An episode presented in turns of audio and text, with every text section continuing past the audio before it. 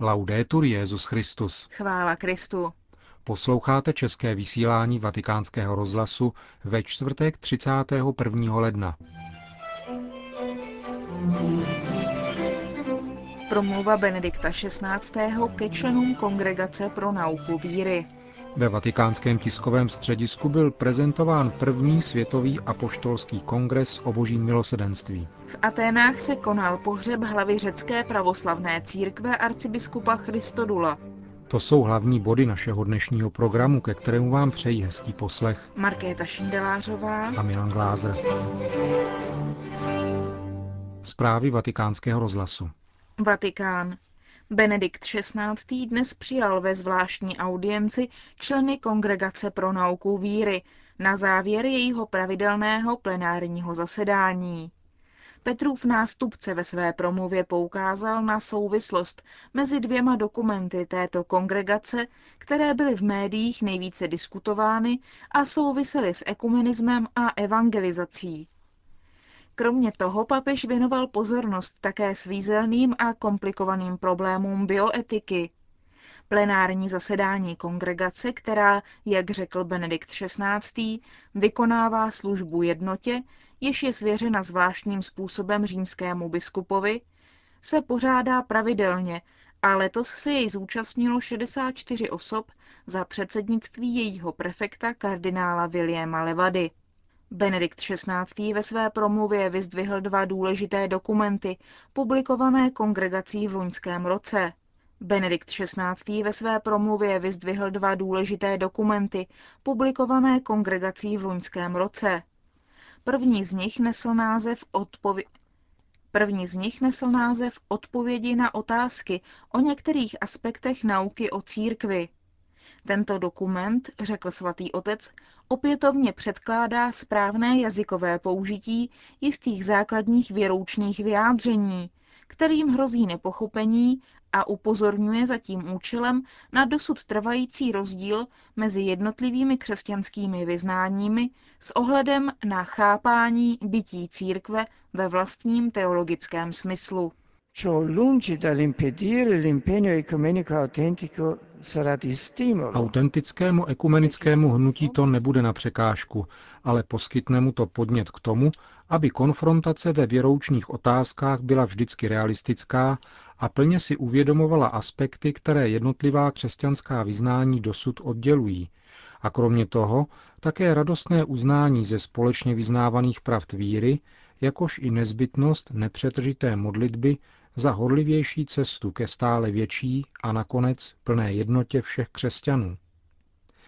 Kdyby se totiž pěstovala teologická vize, která pokládá jednotu a identitu církve za talenty skryté v Kristu, takže by v důsledku toho církev historicky existovala v rozmanitých církevních konfiguracích, smířitelných pouze v eschatologické perspektivě, nepřispělo by to k ničemu jinému, než ke zpomalení a nakonec paralýze ekumenismu samotného.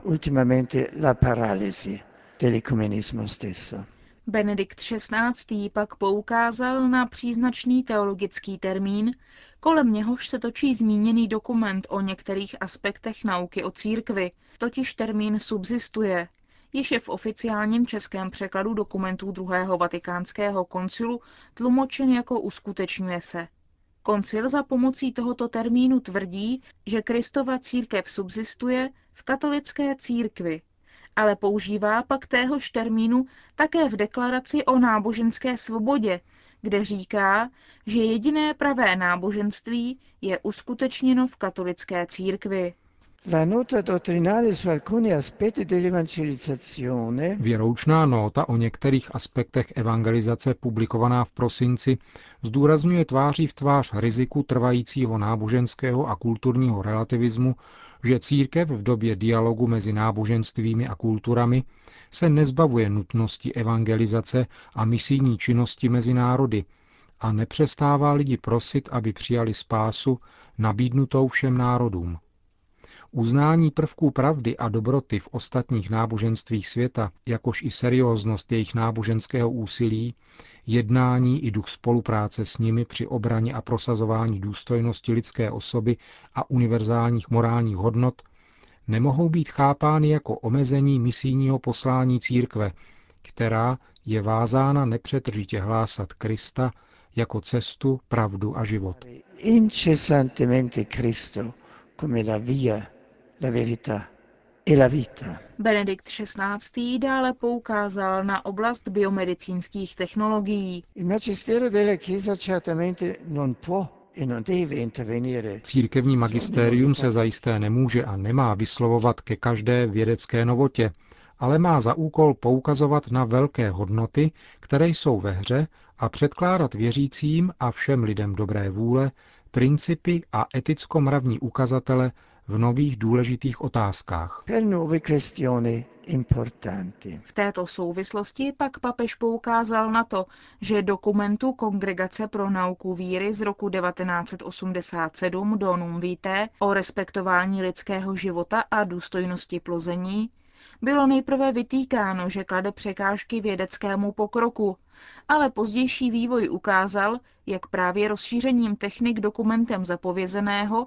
heterologického, čili mimotělesného oplodnění, byla prolomena bariéra chránící lidskou důstojnost a z člověka se stal biologický materiál, čímž byl spochybněn samotný pojem důstojnosti člověka. Certamente. La Chiesa apprezza. Církev samozřejmě oceňuje a povzbuzuje pokrok biomedicínských věd, které otevírají dosud neznámé terapeutické perspektivy za pomoci například tělesných kmenových buněk, anebo pokroky v oblasti terapií navracejících plodnost. Současně však cítí povinnost osvěcovat svědomí všech, aby vědecký pokrok skutečně respektoval každou lidskou bytost, již je třeba přiznat osobní důstojnost, protože byla stvořena k obrazu božímu.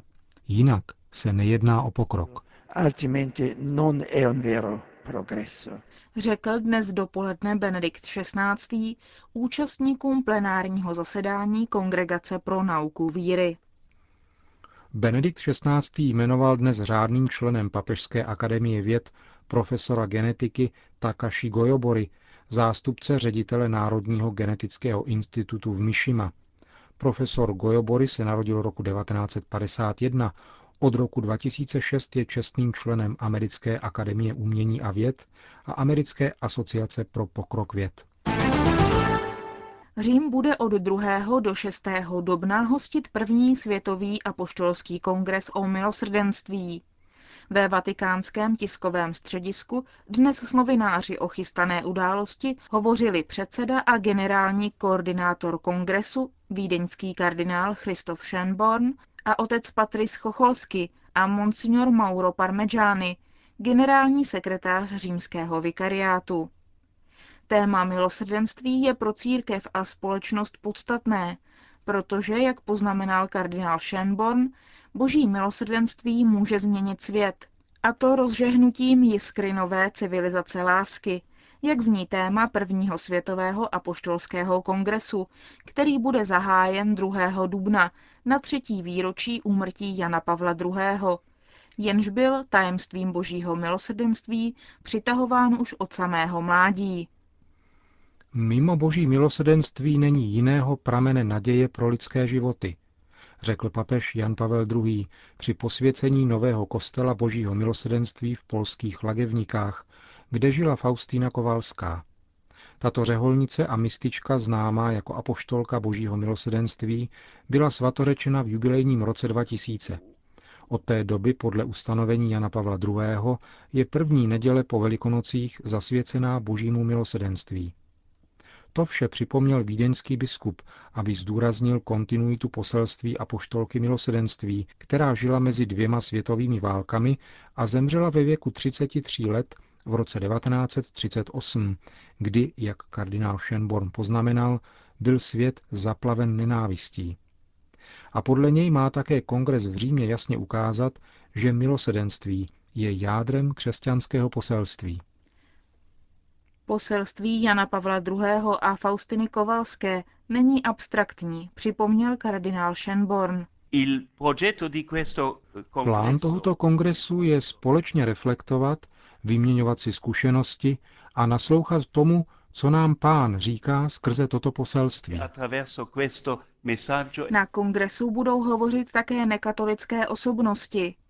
Po dubnovém setkání v Římě budou následovat v roce 2009 kongresy o božím milosrdenství na kontinentální úrovni, v roce 2010 na úrovni národní a v roce 2011 na diecézní.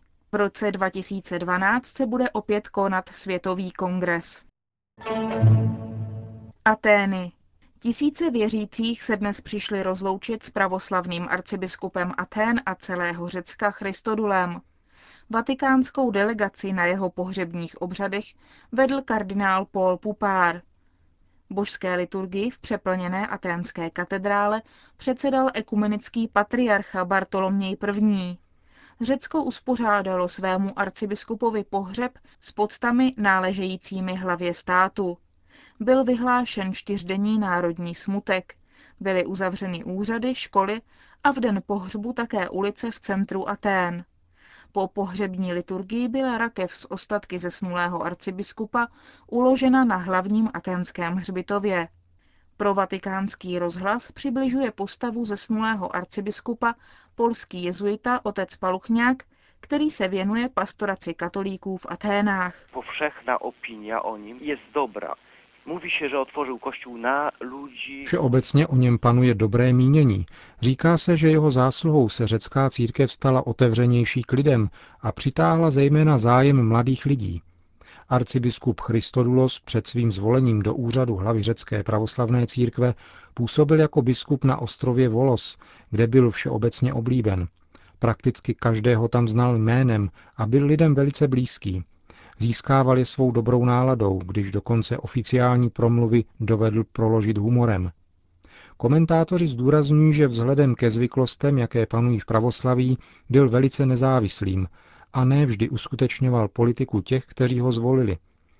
Dostal se také do sporu s ekumenickým patriarchou Bartolomějem I., když vysvětil tři biskupy na území, které podléhá konstantinopolskému patriarchovi. Ten ale nakonec vysvěcené biskupy uznal, čímž předešel schizmatu. Zesnulý arcibiskup byl také velmi viditelný v politice.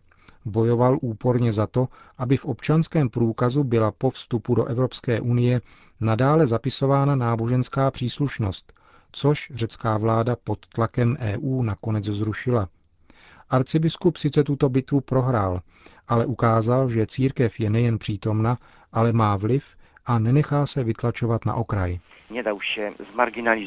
Říká otec Paluchňák, který působí v Aténách. Nový arcibiskup Atén bude vybrán z 80 členů posvátné synody řecké pravoslavné církve letos 7. července. Káhira. Egyptský správní soud zamítl žádost 25-letého Mohameda Hegázy, který konvertoval z islámu ke křesťanství, aby v jeho dokladech byla zaznamenána změna náboženství. Průkaz totožnosti v Egyptě obsahuje i položku náboženské vyznání. Hegaza konvertoval ke křesťanství spolu se svou ženou před několika lety. O změnu zažádal před půl rokem. Soud žádost zamítl s odůvodněním, že Hegaza nepostupoval podle zákona a odchýlil se od národní tradice. Monoteistická náboženství byla bohem seslána v chronologickém pořadí. Následkem toho je zvláštní přecházet od toho nového k tomu, které jej předcházelo, prohlásil soud. Osoba, která se tak chová, odbočila ze správné cesty a ohrožuje principy, hodnoty a pravidla islámu a egyptské tradice. Stojí dále v soudním prohlášení. Je třeba podotknout, že v případě konverze z křesťanství k islámu je změna v dokumentech provedena bez prodlení.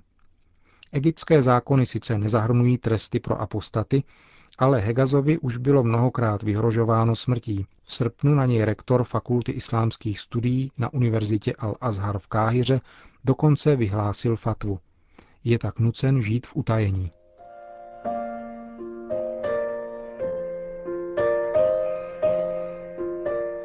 Končíme české vysílání vatikánského rozhlasu. Chvála Kristu. Laudetur Jezus Christus.